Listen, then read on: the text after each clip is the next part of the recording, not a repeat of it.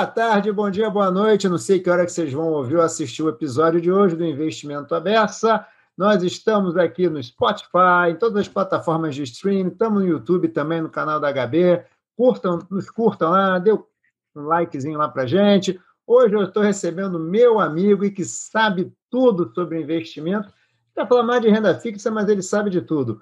Hilton, trabalha na Ambima e vai poder se apresentar. Então, eu estou primeiro que te agradecer por você estar aqui, tá? pegar o teu tempo aí e tal, e participar dessa conversa aqui. O nosso objetivo é falar para as pessoas que investem, querem investir, tentar aqui dar uma luz para essas pessoas, dar um caminho para elas. A gente não, a gente fala o seguinte, a gente não tem resposta, a gente tem boas perguntas. Então, Exatamente. É, é um prazer aí estar junto com você. É, já tem um tempo que a gente não se encontra, né? Então, pandemia também, né? Dificulta tudo mais. É super legal fazer isso. Eu acho que a gente, como é, que trabalha no mercado financeiro também é investidor na pessoa física, né? Acho que as pessoas às vezes acham que, ah, o cara trabalha, não, mas a gente tem eventualmente incertezas pessoais iguais as pessoas têm, né? A gente está numa trajetória de, de, de, autoconhecimento como investidor também, né? Eu acho que o ano passado foi ótimo para a gente se descobrir um pouco mais, né? Anos de crise são ótimos para falar, será que você tem aquele apetite todo por risco mesmo, né? Assim, eu acho que uma é coisa verdade, é no né? papel, né? né? Outra é na hora que, que as coisas acontecem, né? Que eventualmente vem as perdas ou cenários mais pessimistas de mercado para ver como que você se comporta. Né? Deu para dormir bem durante o ano? Se não deu, eventualmente tem alguma coisa errada aí. Né? Aquele investimento de longo prazo, de repente, no que você não tentou transformar ele em curto prazo, de repente?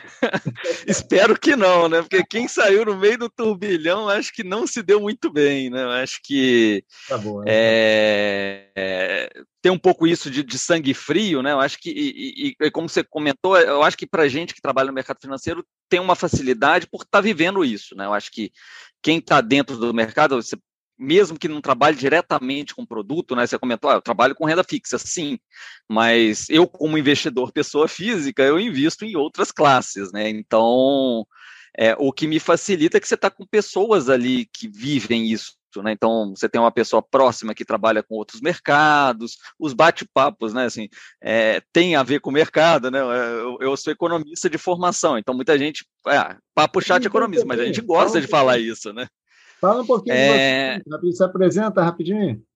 Eu, eu, eu me formei em economia na UFMG, eu sou, sou mineiro. Né? Vocês perceberam ainda. é, o sotaque não entrega, não, né? É, aí depois pensando muito em ah, quem são os bons economistas do país, quase todos tinham uma formação acadêmica mais sólida, né? então não é praxe, mas a grande maioria é, seguiu uma formação é, mais formal do que somente a graduação, então eu tentei trilhar esse mesmo caminho, fiz mestrado e doutorado na FGV do Rio, né, que, é um, que, é uma escola bastante famosa numa linha, vou, eu vou chamar aqui mais é, ortodoxa de economia, né, muito influenciada pela escola de Chicago, então é, tem, tem, uma, tem uma linha aí, uma veia aí é, pró-mercado né, na, na, formação e muita matemática. Né, então, para quem gosta é ótimo, para quem não gosta é o, o pesadelo na, na Terra. Né? Então, aí é, os mestrados e doutorados mais sérios em economia dificilmente você consegue conciliar com o mercado de trabalho, né? Porque você tem uma dedicação full ali, é, a, escola acaba te exigindo isso. É, é, quase impensável alguém consiga fazer qualquer outra coisa que não estudar durante esse período. Então, eu, eu dediquei aí por volta de cinco anos, eu terminei a graduação e emendei mestrado e doutorado, tudo numa vez nada só. Falei, ah, tem coisas na vida que é melhor fazer de uma vez só, que depois você é. desiste, né? Melhor um sofrimento. Quanto mais tarde, mais difícil. É, e quanto mais tarde na vida, eu acho que entra outros fatores, né? Eventualmente o cara casa, tem filho, então tem um conjunto de responsabilidades maior, né? Então dividir estudo intensivo com um filho é meio impensável, né? E até a questão financeira, né? Que aí a gente está falando de dinheiro aqui. É, o, o, estudante full ele depende de bolsa da universidade, né? Não, então é, é difícil se sustentar, sustentar uma família. Não, não. Eu, eu, não lembro de casos, tá? Não, é, é muito difícil. Então, eu fiquei um, um, bom tempo fazendo isso. Minha área de especialização era macroeconometria, né, que é projeção em modelos macro, então, como você projeta inflação, se você consegue. Minha área mais específica era de, de explicar recessões, então, como, será que eu consigo antecipar uma recessão no Brasil? Né? Então, é, eu, eu, tinha mensurações de atividade econômica de, de mais frequência para poder ver será que a gente está entrando, está saindo de recessão, esse tipo de coisa. Essa é a, é, era a principal linha de pesquisa. E aí a vida às vezes é imprevisível, né? Eu falo, eu, eu dou aula hoje em dia em, em alguns cursos, eu falo para meus alunos: ah, você planejou de A para B, de B para C? Não, né? Assim, eu acho que as coisas vão acontecendo. Eu estava terminando o doutorado em 2008, ótimo ano para terminar, né? No meio da crise, para quem quer trabalhar no mercado mercado de trabalho bombando, né? Ótimo é, quem, ainda mais no mercado financeiro, né? Que todo é, mundo é, culpando os bancos pela a tragédia toda que estava acontecendo bom, péssimo ano para co começar a trabalhar. Você conseguiu né? prever essa recessão? Estava lá no modelo, que eu falo assim, a gente fez um mega esforço, a gente pegava dados lá de 1980 até por volta de 2008, né? O, o, que a gente conseguia anteceder, assim, ah, eu consigo prever com qualidade um mês, dois meses antes de acontecer. Falei, poxa, mas um mês, dois meses antes de acontecer é, é, é, é muito pouco coisa, tempo, né? né? É, economia é uma área que, que é muito difícil, né? É, eu, eu, eu, eu, falo bastante assim, a nossa vida é mais difícil que outras áreas de previsão. Você vê o cara que prevê o tempo, o tempo não, ele não muda em função do seu humor, né? Assim, o nosso, se vai chover ver, independentemente da nossa ação aqui no curtíssimo prazo, o ser humano não afeta a, a, incidência de chuva. O mercado financeiro muda em função do humor das pessoas e como esse humor se espalha, né? Então, por mais que você tenha uma lógica ali de, de construção de como aqueles eventos decorrem, né, ao longo do tempo, uma mudança de humor derruba aquilo tudo, né? Assim, um espirro lá do outro lado do mundo é, é, não de coronavírus, né, um espirro lá do outro lado do mundo pode causar um turbilhão de coisas aqui na economia brasileira. Né? Então, a gente tem um desafio maior e, consequentemente, é bom a gente ter essa clareza do lado macroeconômico, que é isso que influencia também nos nossos investimentos. Né? O que é investir? Cara, você está fazendo apostas no final contra o futuro. Né? Ninguém sabe amanhã qual é a taxa de juros, qual é a inflação, qualquer variável que impacta diretamente os nossos investimentos. O dólar, né, uma variável super volátil. Tem certeza, né? O investimento tem certeza. São né? apostas, então é, eu, eu, acho que isso, a, a cada dia que a gente vive como investidor, que se aprende cada cada vez mais. É, cara, ninguém tem bola de cristal. Né? Por melhor que um, um, um, gestor possa ter performado no passado, é, não necessariamente aquela fórmula funciona para sempre. Né? A economia pode mudar, a lógica que relaciona essas variáveis pode sofrer uma alteração, e o cara está com aquela lógica que sempre deu certo, né? a fórmula do sucesso sempre deu certo, mas pode deixar de, de, de ter sucesso na frente. Né? Então, é, eu, eu, eu, falo para o investidor pessoa física também não se exija demais. Né? Eu acho que às vezes o cara quer ficar se comparando, ah, eu vi o gestor que performou, o cara fez sei lá quantos por cento. Cara, é, mas ele, faz, ele fez isso a vida dele inteira? Quantos anos que ele fez isso? Né? Um é, será que aquela performance, o melhor gestor do ano é sempre o mesmo cara? Não necessariamente. Né? Se é um cara que. Né, ao longo de 20 anos, quantos anos realmente ele acertou? É, é, é e, e, a gente às vezes confunde, né? O cara, ah, o cara performou 20% a mais. Se o Ibovespa subiu 25%, cara, você não precisa ser um gênio para performado 20, entendeu? Assim, é, é, eu acho que depende do, do que, em, em, relação a que, que você está se comparando, né? O Brasil uhum. sempre teve histórico de taxa de juros muito alta. Né? A gente falando de renda fixa, né? A renda fixa é influenciada diretamente pela taxa de juros. Né? Grande parte dos papéis é, tem um link muito direto com a taxa de juros base da economia. Né? Então, é, a gente conviveu com Selic de 40, né? chegou até muito mais do que isso em alguns momentos. Infelizmente, eu era muito menino, não tinha dinheiro para investir, né? Porque que você investir a Selic a 40 não tinha muito como investir, mas, cara, performar uma, nessa época na renda fixa era muito fácil, né? Você deixava seu dinheiro parado num conjunto de títulos ali, né? não, não, não, exigia muito conhecimento, né? que eu acho que é uma palavra-chave hoje, né? eu acho que o, o investimento aberto está aí nesta linha, né? eu acho que com, com a mudança de patamar de juros na economia, se exigiu do investidor mais educação financeira. Né? Sempre o investidor mais educado tinha mais condições de se, dar melhor, claro, mas agora eu acho que ficou mais imperativo, né? Então, é, a, a, as, a, as condições de mercado mudaram muito. Né? Então, o, o, e, e, o conjunto de, de instrumentos financeiros se multiplicou, que é muito bom, né? Mas para quem não conhece, é como se você abre um oceano gigantesco de possibilidades. É, e aí você precisa saber nadar nessas possibilidades. Antes você estava na banheirinha ali no quintal de casa, agora você tem um oceano é, de possibilidades ah. de, de, investimento. Ah. Né? Então. Era mais fácil, Milton. Antigamente, com a taxa de juros, não quando a gente pega a taxa de juros vá, de 16%, 18%, que são taxas que tá, basicamente um pouco mais de 10 anos a gente convivia com ela, a decisão era muito fácil, né? 18% ao ano, sem risco nenhum. Se eu não fizer nada, eu ganho 18% ao ano num país que tem inflação de 6%. Pô, tá é, ótimo, né? Você, né? Com mais que 10, com 10 a cada 10 anos, você basicamente dobra seu capital, né? Imagina 12, 13% de juro real ao, ao ano, né? Então, é, é, fora da nossa realidade hoje, né? Pelo lado bom e pelo lado ruim, né? Também acho que aí pensando de quem quer colocar o, o dinheiro em termos mais produtivos, era um baita desincentivo, né? Eu, eu falava, cara, para que você vai abrir uma empresa com mega risco, para no final lá ter 5, 6, 7% de lucro? Se você deixar o seu dinheiro parado no banco, você tinha 12. Né? Então, é, a gente acabava gerando um desincentivo ao investimento, vou chamar aqui produtivo, né, no setor real da economia, e, e não somente no, no setor financeiro, né? que pode sim ter na outra ponta o setor real, né? isso, não, isso não é mas o que a gente via né, nesse período era muito mais um investimento em títulos públicos, isso é, estávamos financiando é, basicamente o governo federal. Né? Então, eu acho que nos últimos anos a, a possibilidade de investir em, no setor privado se ampliou muito, né? que a gente fala dos títulos privados, né? de emissão privada. Né? Então, então é, eu acho que isso também muda o direcionamento de país. Né? Eu, eu, eu, gosto de pensar na, nas cadeias das coisas. Então, cara, antes estávamos financiando o Estado. A gente sabe que o nosso Estado precisa ser financiado, né? A gente tem um Estado grande, mas o setor produtivo que pode tornar o PIB do país mais alto e, que, e, e claro, um PIB mais alto tem mais arrecadação e aí financia o próprio Estado. Né? Então, é, eu acho que essas possibilidades de investimento é, são benéficas para o país, né? além do, do, próprio investidor, é, ali de, de, como um, um, uma forma de é, melhorar seu padrão de vida ou, né, ou remunerar seu, seu dinheiro. Acho que dependendo para quem a gente empresta o nosso dinheiro, né, que no final é isso, né, eu gosto de falar, renda fixa é uma relação de, de troca, um credor com um devedor.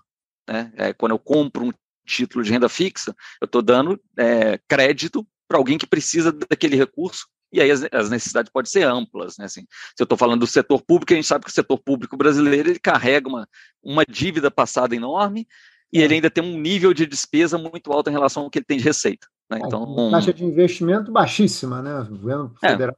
É. Governos, né? Governos basicamente não investem há anos, investem valores que estão 1% do PIB, menos do que 1% do PIB ultimamente, né? É, que, que aí a gente pensando o, o, Estado como um todo, né, essa taxa de investimento ela não garante nem a, a manutenção das coisas que você já tem, né? Você tem depreciação, né? A, os bens do Estado eles se depreciam, né? As escolas públicas, se você não reinveste, a, a parede começa a descascar, as mesas dos alunos começam a cair, né? As estradas corroem, né? Assim. Vira e mexe tem uma ponte caindo agora, né? Deve ser coincidência, né? Você tem uma taxa de investimento mínima para manter a infraestrutura do país. Né? Toda hora a gente vê um problema de hospital, o hospital que foi aberto e nunca funcionou, né? Isso é, o cara conseguiu fazer um investimento para abrir, mas não para manter, né? Então, são é. coisas que. Já, né? Abriu, inaugurou e não abriu, já tem cara de ser um pouco outra coisa, né? É, então, infelizmente essas coisas não são casos atípicos, né? São, são é, mais comuns do que a gente imagina, né? Se a gente for esmiuçar ou a, a estrutura pública é, brasileira é, ela está muito defasada. Né? Então, um, precisamos sim garantir fontes de, financiamento para o Estado poder girar e fazer o mínimo, ou começar a pagar o que a gente gastou no passado, né? Isso é como Estado. Então, é, não quero dizer que ah, a gente não deveria mais direcionar recursos para os títulos públicos, eu acho que sim, esse é um meio, é um meio interessante, mas hoje a gente tem outras alternativas, a gente consegue financiar o setor privado, que aí sim a gente sabe que o setor privado, no geral, está mais relacionado a desenvolvimento de países. Os países hoje que você diz desenvolvidos são aqueles que têm um, um setor privado punjante, né? é, que tem empresas.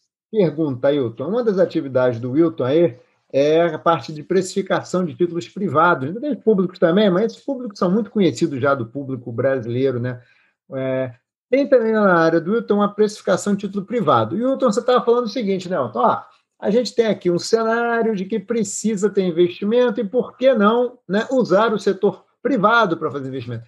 Como é que anda a renda fixa privada aumentando? Porque estava fazendo, até é, um dos meus artigos do Valor, eu estava comentando sobre isso, é, parece que o brasileiro deu um pulo, né? Ele saiu do título público curto e, de repente, ele pulou para ações pulou para multimercado e não olhou, não viu que tem a renda fixa privada. Como é que você está vendo isso? Tem crescido pouco, é muito pouco. Por que, que as pessoas não investem em renda fixa privada? Até fala um pouquinho do que é, né? Não é só CDB, né? Renda fixa privada. Né? Isso. É, esse é um bom ponto. É, eu, eu, observei a mesma coisa que você comentou, né? Eu acho que o brasileiro ele não soube fazer a transição, né? Assim, cara, você sai. Eu acho que não era nem só era uma categoria só da renda fixa, era poupança, né? Você é. olha ainda o, grande parte do brasileiro que investe, que infelizmente é uma parcela ainda pequena da nossa população, né? Tem um lado cultural e é lógico, tem questões de renda, mas eu, eu hoje eu vejo muito mais uma questão cultural, né? Você consegue ver exemplos de pessoas com baixa renda que poupa relativamente ou proporcionalmente em relação ao salário, eventualmente mais que um cara de alta renda, né? Então tem a ver com o comportamento é, de como ele enxerga o dinheiro no tempo, né? Mas eu concordo com você. Acho que mais recentemente, eu acho que foi até pior, né, Hudson? Acho que tem gente saindo da poupança para o Bitcoin, né? Eu acho que está tendo um negócio ainda mais esdrúxulo, né? né? É, as pessoas não estão fazendo a transição suave, né? Tipo, ah, entendi este mercado, eu vou sair da, da poupança, eu vou para o título público, né?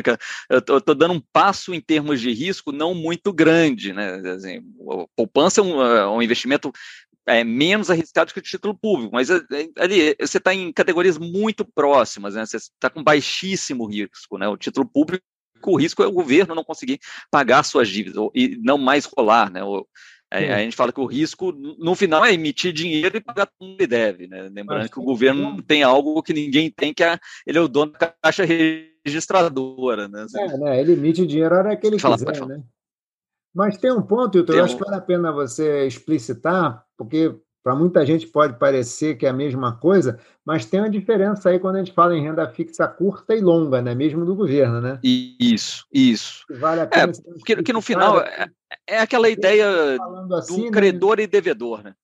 Eu tá. conheço o Hudson já tem um tempo. Uma coisa é, eu falo, olha, eu, eu, o Hudson está lá com os negócios dele, eu sei que ele está bem financeiramente, eu consigo emprestar dinheiro para o Hudson com prazo de um, dois anos. Eu, eu, eu, consigo prever que o Hudson, nesse horizonte um, dois anos, ele ainda vai estar tá com a condição é, financeira razoável. Uma outra coisa é falar, ah, não, vou emprestar um dinheiro para o Hudson para ele me, me devolver daqui 20 anos.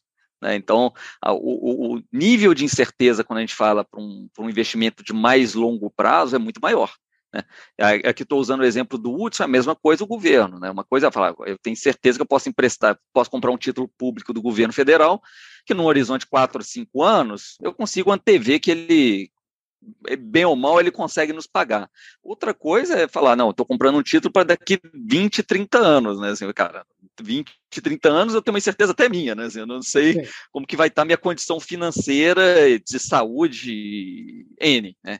E, e, e o outro é a minha contraparte, né? Isso é, eu emprestei dinheiro para alguém, então estou emprestando para o governo federal. Será que os próximos governos vão ter é, compromisso de honrar suas dívidas? Né? O, o, o Brasil vai continuar é, com alguns setores ali dinâmicos, de forma que traga receitas para o país, que ele consiga garantir um mínimo de arrecadação. Né? Então, é, o conjunto de incertezas, quanto mais para frente no futuro a gente olha, maior é. Né? Então, é, de novo, com o um exemplo de mundo real. Né? Você, todo dia você acorda, vai lá e olha a meteorologia. O cara às vezes erra. O cara falou hoje de manhã e ele errou para hoje à tarde. Imagina você perguntar para esse cara qual é a chance de chover daqui 15, 20 anos. Né? E, e, aquele exemplo que eu falei, o, o, te, o, o, clima não muda em função do nosso humor, o mercado financeiro muda. Né? Então, quando eu estou emprestando dinheiro para 20 anos, o conjunto de possibilidades que pode acontecer nesses próximos 20 anos são enormes, eu não consigo nem imaginar, ninguém imaginava ano passado que teria um problema de coronavírus. Tinha algumas pessoas, tipo Bill Gates, que vinha alertando, ó, oh, a gente está muito mais integrado, ser humano viajando de um lado para o outro, tem alguns tipos de vírus, bactéria, fungos que são arriscados, mas ninguém ali colocou e falou, não, esse ano vai ter um problema de, de pandemia global, hein? É impossível você pensar isso, né? É, você pode ter o cenário possível, mas você geralmente vai atribuir uma, uma chance desse cenário muito baixa. É, eu, eu, brinco também com meus alunos, ah, caiu um meteoro na Faria Lima, qual é a consequência disso? Entendeu? E aí? É, o que, que acontece com os seus investimentos se cair um meteoro na Faria Lima? Pode acontecer, não, não, não é um. A probabilidade é mínima, mas pode acontecer. E aí? Né? Você investiu numa empresa, né? Caiu um. explodiu o um negócio lá dentro. E aí? Né? A empresa quebrou, e aí se fosse seu dinheiro, eventualmente. Né? Não, é, mas aí, não perdendo aqui, né? Então, termos de renda fixa, eu acho que o primeiro mito é renda fixa ela é muito mais do que parece, né? Então as pessoas acham a renda fixa é uma poupança ou CDB igual você comentou e na renda variável tem as ações. Não, a renda fixa é uma classe de, de produtos financeiros. Né? Então a gente tem muita coisa ali dentro. Né? Então, eu acho que a primeira grande é, diferenciação que a gente tem que fazer é quem estou financiando? Estou financiando o setor público, né, que a gente tem a, a, categoria dos títulos públicos, não, só, não é somente um, igual você bem comentou, né, fica, tem, tem, vários títulos com vários tipos de remuneração e com diversos prazos, para tudo quanto é apetite. Ah, não, sou um cara que estou me planejando, não preciso desse dinheiro no curto prazo, posso investir num título público de 2055. Né? Então, eu, isso aqui é para minha aposentadoria, não preciso me preocupar hoje. E, a gente tem a parte de financiamento do setor privado. Né? Então, a gente fala do, dos títulos privados. Esses títulos, nos últimos anos, ganharam mais ímpeto. Antes, a gente sempre teve mais presente dentro dos privados aqueles de emissão de bancos, isso é, uma é. forma de financiamento do setor bancário. Aí, talvez o maior representante é o CDB, né, o Certificado de Depósito Bancário.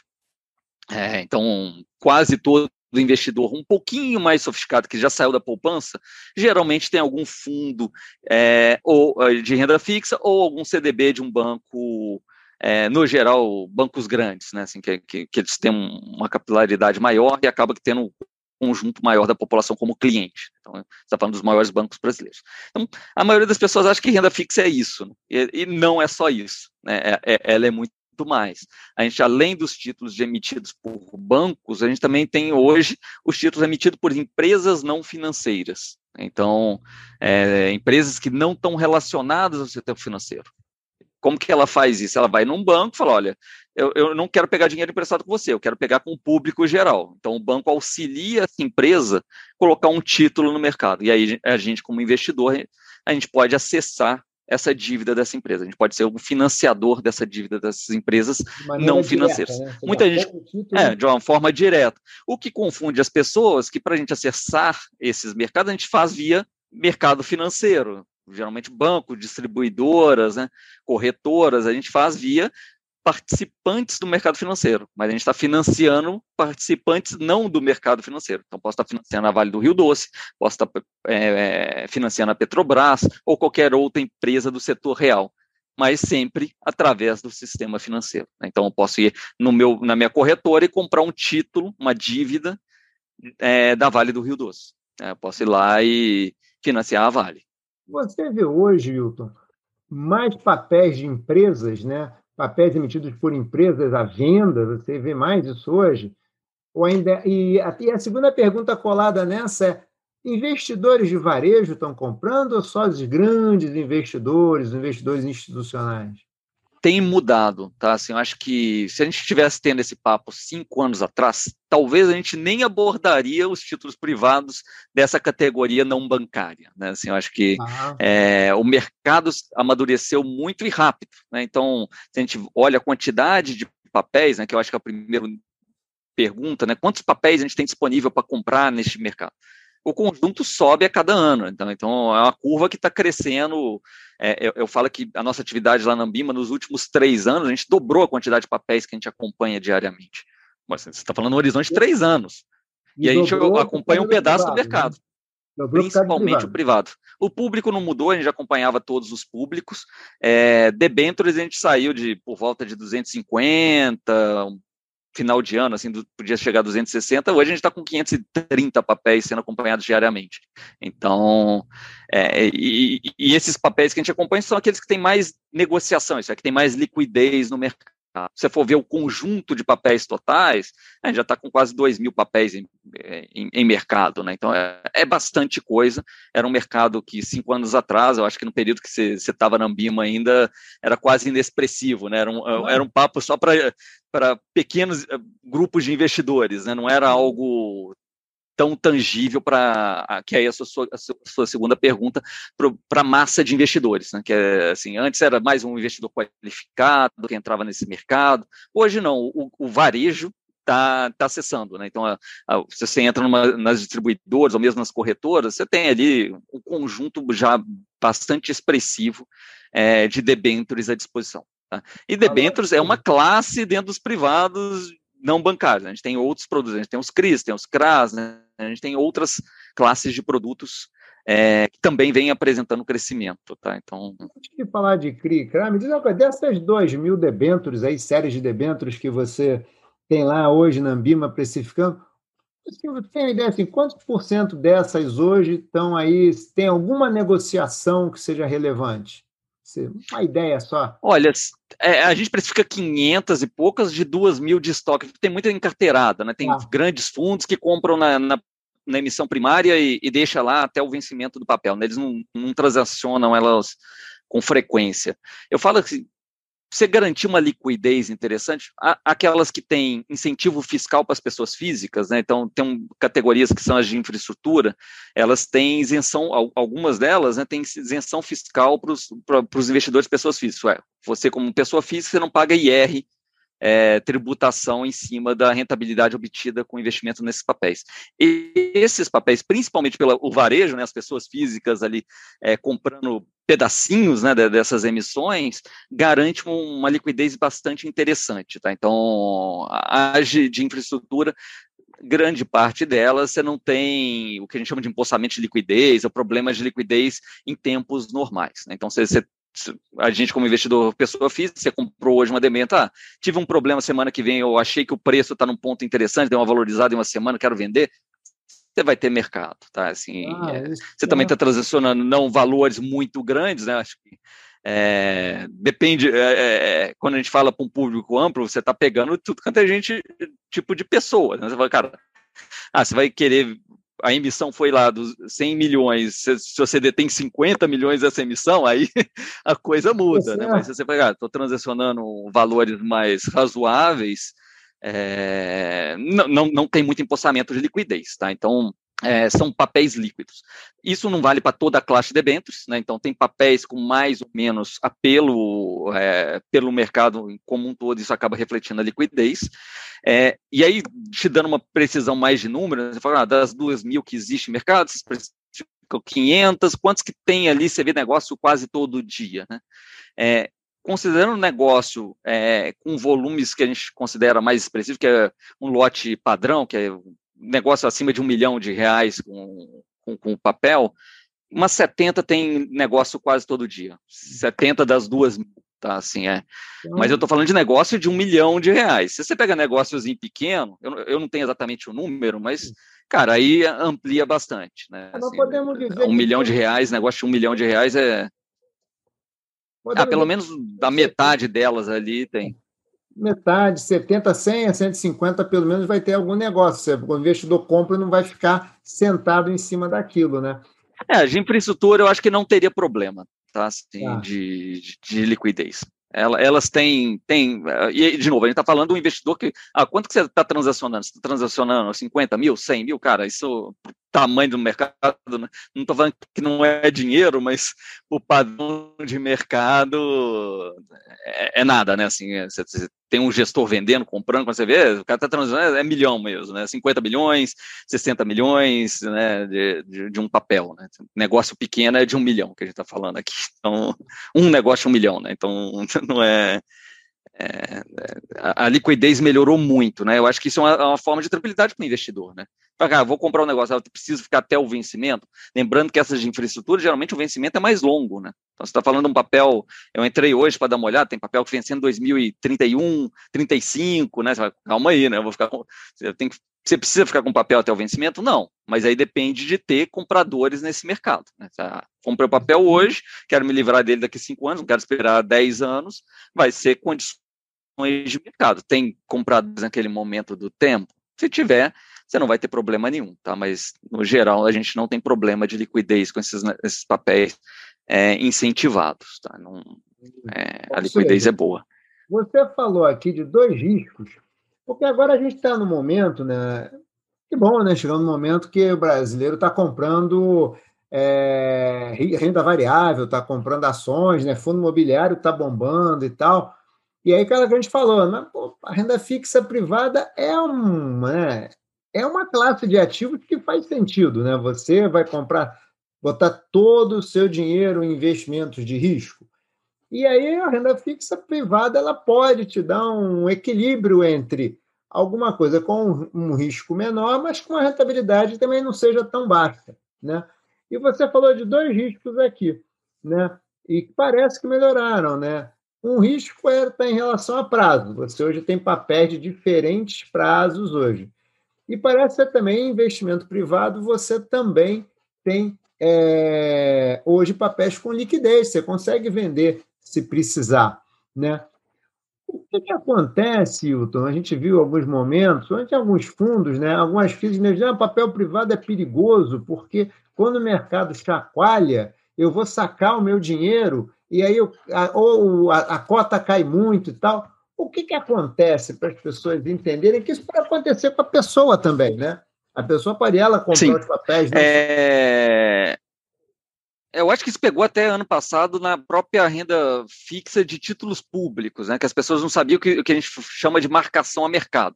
Né? Quando você compra um título de renda fixa, é, ele tem um prazo de vencimento. Se você fica com aquele título até o vencimento do título, o risco é simplesmente da empresa não existir naquele momento para te pagar, né? que a gente chama do risco de crédito, né? citando mais um risco que a gente tem é, no mercado como um todo. Né? Então, o risco que você está correndo ali é um risco da, da, empresa não conseguir te pagar na data prometida, né? que, é o, que é o risco de crédito.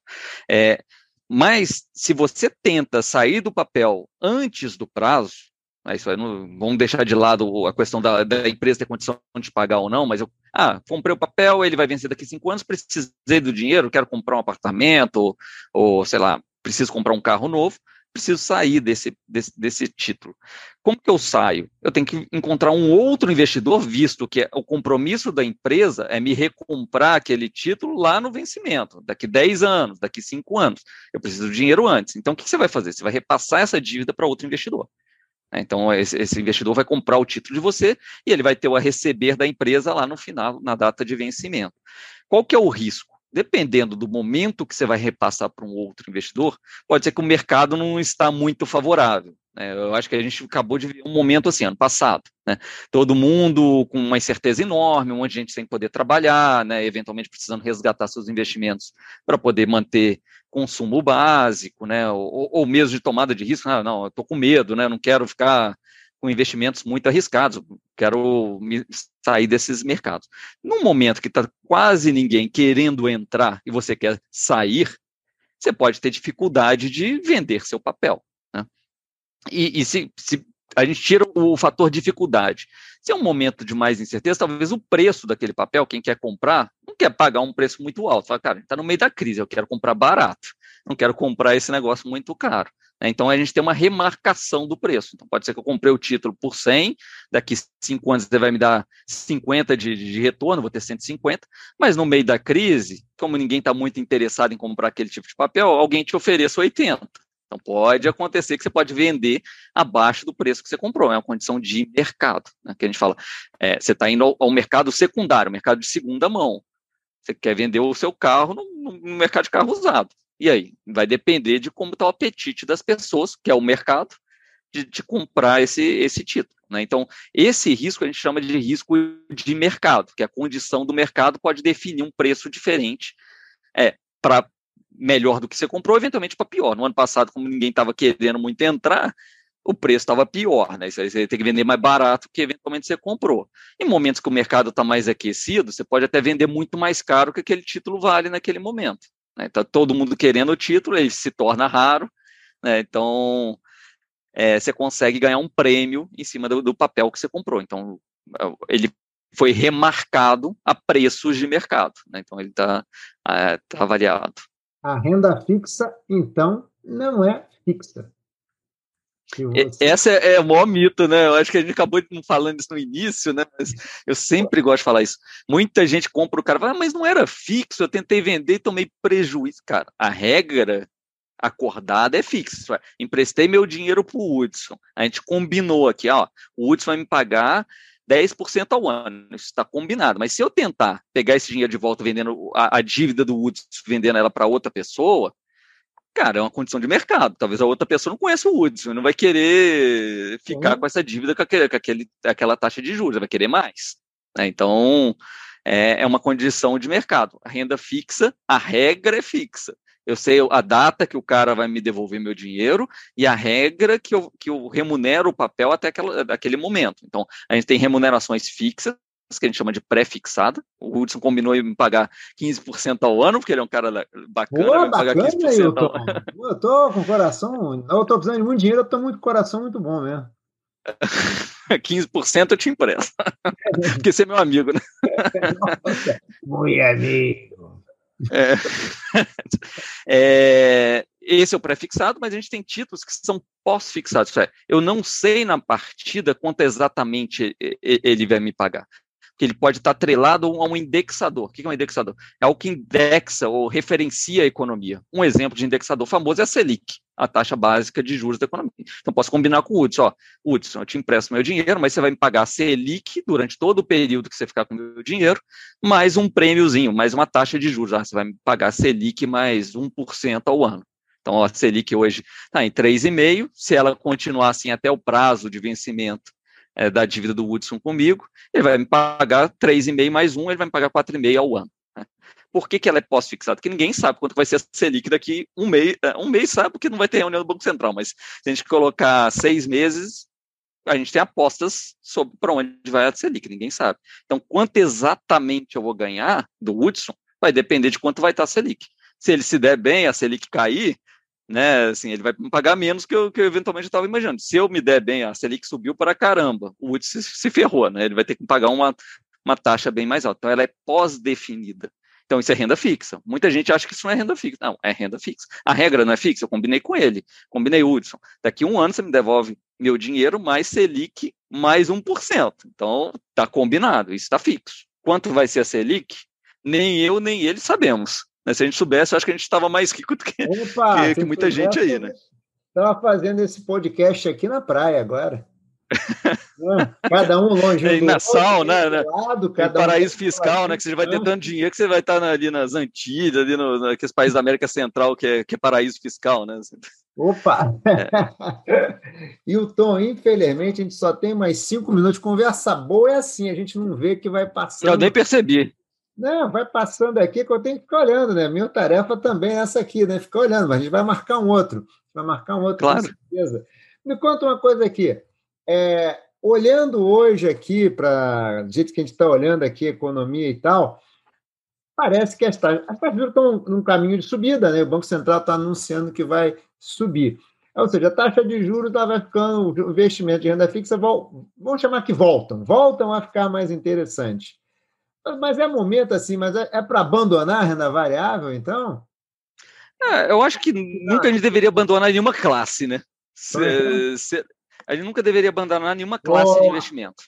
Né? Assim, é claro, tem classe de investimento que eu não estou? Sim, porque eventualmente não faz é, parte do que eu acredito em termos de, de investimento. Por exemplo, Bitcoin, eu, eu, não sou investidor de Bitcoin, né? é, é, mas é, é, gestão de risco, né? A vovó sempre falava, nunca coloque todos os ovos numa cestinha só, né? Então, cara, quanto mais você espalha, menor a sua chance de se dar mal. Né? Assim, você pode não pegar o boom de um, de um segmento, mas minimamente você vai estar exposto em vários deles. Então, você pega um pedacinho do, do, do benefício daquele que cresceu muito, perde só um pouquinho, porque você colocou só um pouquinho cada um quando eles vão mal, né? Então, acho que, é, é igual você falou lá no início, a gente nunca deveria ter abandonado a renda fixa para quem abandonou. Né? Esse é, eu acho que esse é o primeiro ponto. Né? Assim, é, por mais agressivo em termos de, de investidor que você seja, cara, ninguém está livre de incertezas na vida, né? Assim, cara, hoje eu posso ter dinheiro, ter um negócio é, que, que me gera uma super renda, mas, cara, é, quantos negócios não foram para o buraco ano passado? Era previsível?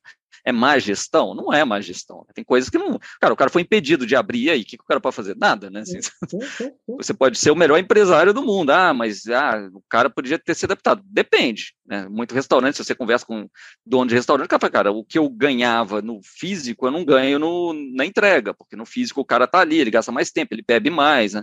eu, eu, eu, eu ganho mais. Então, é, primeiro ponto é, cara, por mais agressivo que você seja investimento, não aloque tudo numa classe só. E não também aloque tudo numa classe muito arriscada. Né? Assim, é, é, você tem que ter uma gestão de risco aí é, para se proteger. Né? Então, a gente não deveria ter abandonado a classe renda fixa.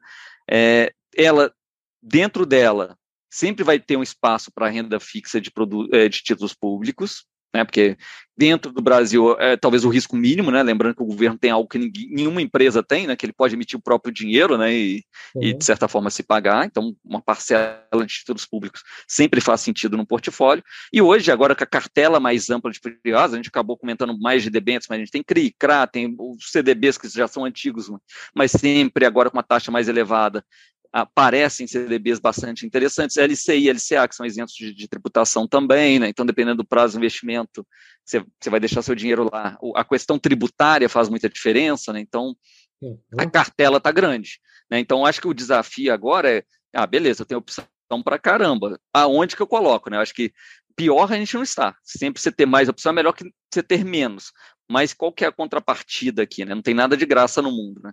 vai te exigir mais dedicação mais estudo, mais acompanhamento. Né? Isso funciona para mim, acredito que para você também como investidor, né? Uhum. É, o meu desafio é muito maior, né? Assim, quando eu estou cuidando do meu próprio dinheiro. Uma coisa eu estou acompanhando minha atividade na Ambima, de garantindo que os preços estão saindo da forma mais correta, no horário. Esse é um, um aspecto. A outra é como que eu faço isso com o meu dinheiro, né? Assim, cara, a, a, às vezes eu deixo um tempo parado porque eu estou sem tempo para analisar, para fazer escolhas. Né? As escolhas são mais complexas. A gente tem muita categoria, né? Eu tenho renda fixa fora do Brasil agora, que antes não era uma realidade. Né? A gente está falando muito agora de investimento no exterior, mas é como se fosse só uma classe. Não, mas investir em que no exterior? Você pode investir em bolsa americana, você pode investir em renda fixa americana. Posso ir comprar títulos públicos americanos ou títulos privados americanos. Posso, posso comprar uma é, dívida da Apple nos Estados Unidos agora. Né? Então, pô, agora complicou a vida, né? Quantas é, opções? Abriu um mar de possibilidades. Né? Então, a, a, necessidade de educação, eu acho que é aí que está esses canais que você propõe aqui, é fundamental. Né? Assim, eu acho que como você se educa, como você abre a cabeça para outras coisas, né? eu acho que o primeiro ponto é abrir para uma nova realidade, né? Eu estou desbravando um novo oceano, né, cara? Eu sei agora que tem um monte de coisa. Dá para você cobrir tudo de uma vez só? Eu não consigo, imagino que você também não consiga. Não, né? Você vai, não. É, esse ano eu quero focar mais em aprender um pouco mais de renda fixa privada, vou estudar mais sobre os títulos, entender como eles funcionam, qual o risco, quais são as boas opções naquele momento dentro do meu perfil, né? É, é não, não adianta a gente também querer, eu falei muito de diversificação, o cara vai querer abraçar o mundo, né? Vou ter ativo de tudo quanto é lugar. Não. 1% de cada ah, Vou comprar imóvel no Japão, né? Via fundo imobiliário, que hoje já está começando a chegar aqui no Brasil, né? Eu comprava é, os rates americanos, né? tem gente já ofertando fundo imobiliário americano no Brasil. Pô, não, calma aí, né? Eu não consigo nem avaliar fundo imobiliário no Brasil, vou comprar nos Estados é Unidos. É importante, isso é importante. Não é, então, não dê passos fala, mais. Não se deve investir no que você não entende. Exatamente. Eu acho que esse é o melhor conselho possível, né? Cê, é, é, a mesma coisa, você vai querer comprar uma casa nova. Você sempre olha um monte de casa, você pesquisa, você conversa com as pessoas, você visita o bairro. Você deveria fazer a mesma coisa com o seu investimento.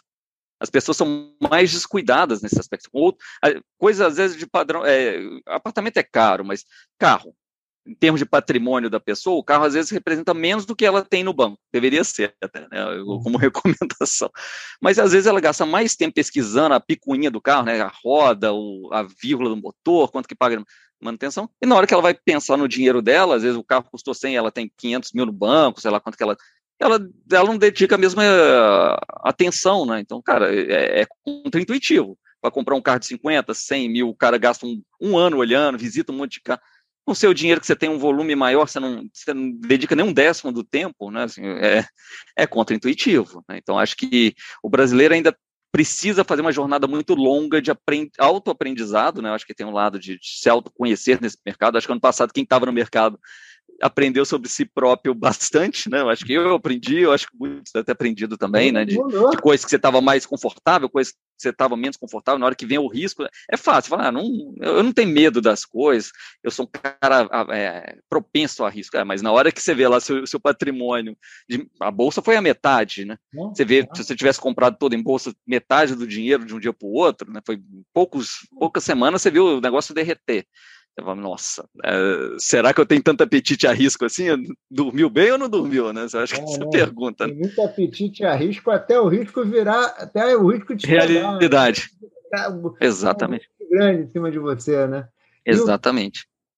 a gente vai ter que parar, meu amigo. Infelizmente, eu vou ter que me despedir de você, que se eu digo com tristeza que o papo está ótimo, a gente vai agendar um para muito próximo, porque essa conversa sobre como é que a gente deve pensar os investimentos que você estava levando aí, que a gente estava conversando, falando agora aqui de como é que você deve pensar, entender, gastar tempo, planejar, estar tá sempre medindo ali, observando e tal. Fundamental, adorei essa tua aí, está bem dentro do espírito aqui do nosso podcast, cara. Não, foi um prazer, sempre que quiser, estamos aí, é só combinar, foi, foi super legal, acho que é, se o pessoal depois quiser interagir com a gente também, quiser deixar os meus contatos, é um prazer, assim, é, eu acho que tá. é, é, o que a gente gosta de fazer, né? Então, ah, não, é, gente... é, ótimo. Não, e a gente vai, em breve a gente vai montar um curso junto, hein? Sobre para investidores, hein? Para investidores. Pode deixar, tá pode certo? deixar. Um abraço aí. Muito obrigado aí pelo papo, foi ótimo, achei maravilhoso. Em breve vamos marcar outro, hein? Um Não, abraço. Pode, pode deixar, aguardo. Um abraço aí, obrigado aí. Acabando aqui, gente, agora o nosso podcast de hoje. O episódio vai estar gravado aqui em breve nas nossas principais plataformas de streaming. Veja lá no YouTube a gente também. Abraço para todos. Abraço, Wilton. Um abraço. Tchau, tchau. Bom dia a todos aí. Um abraço.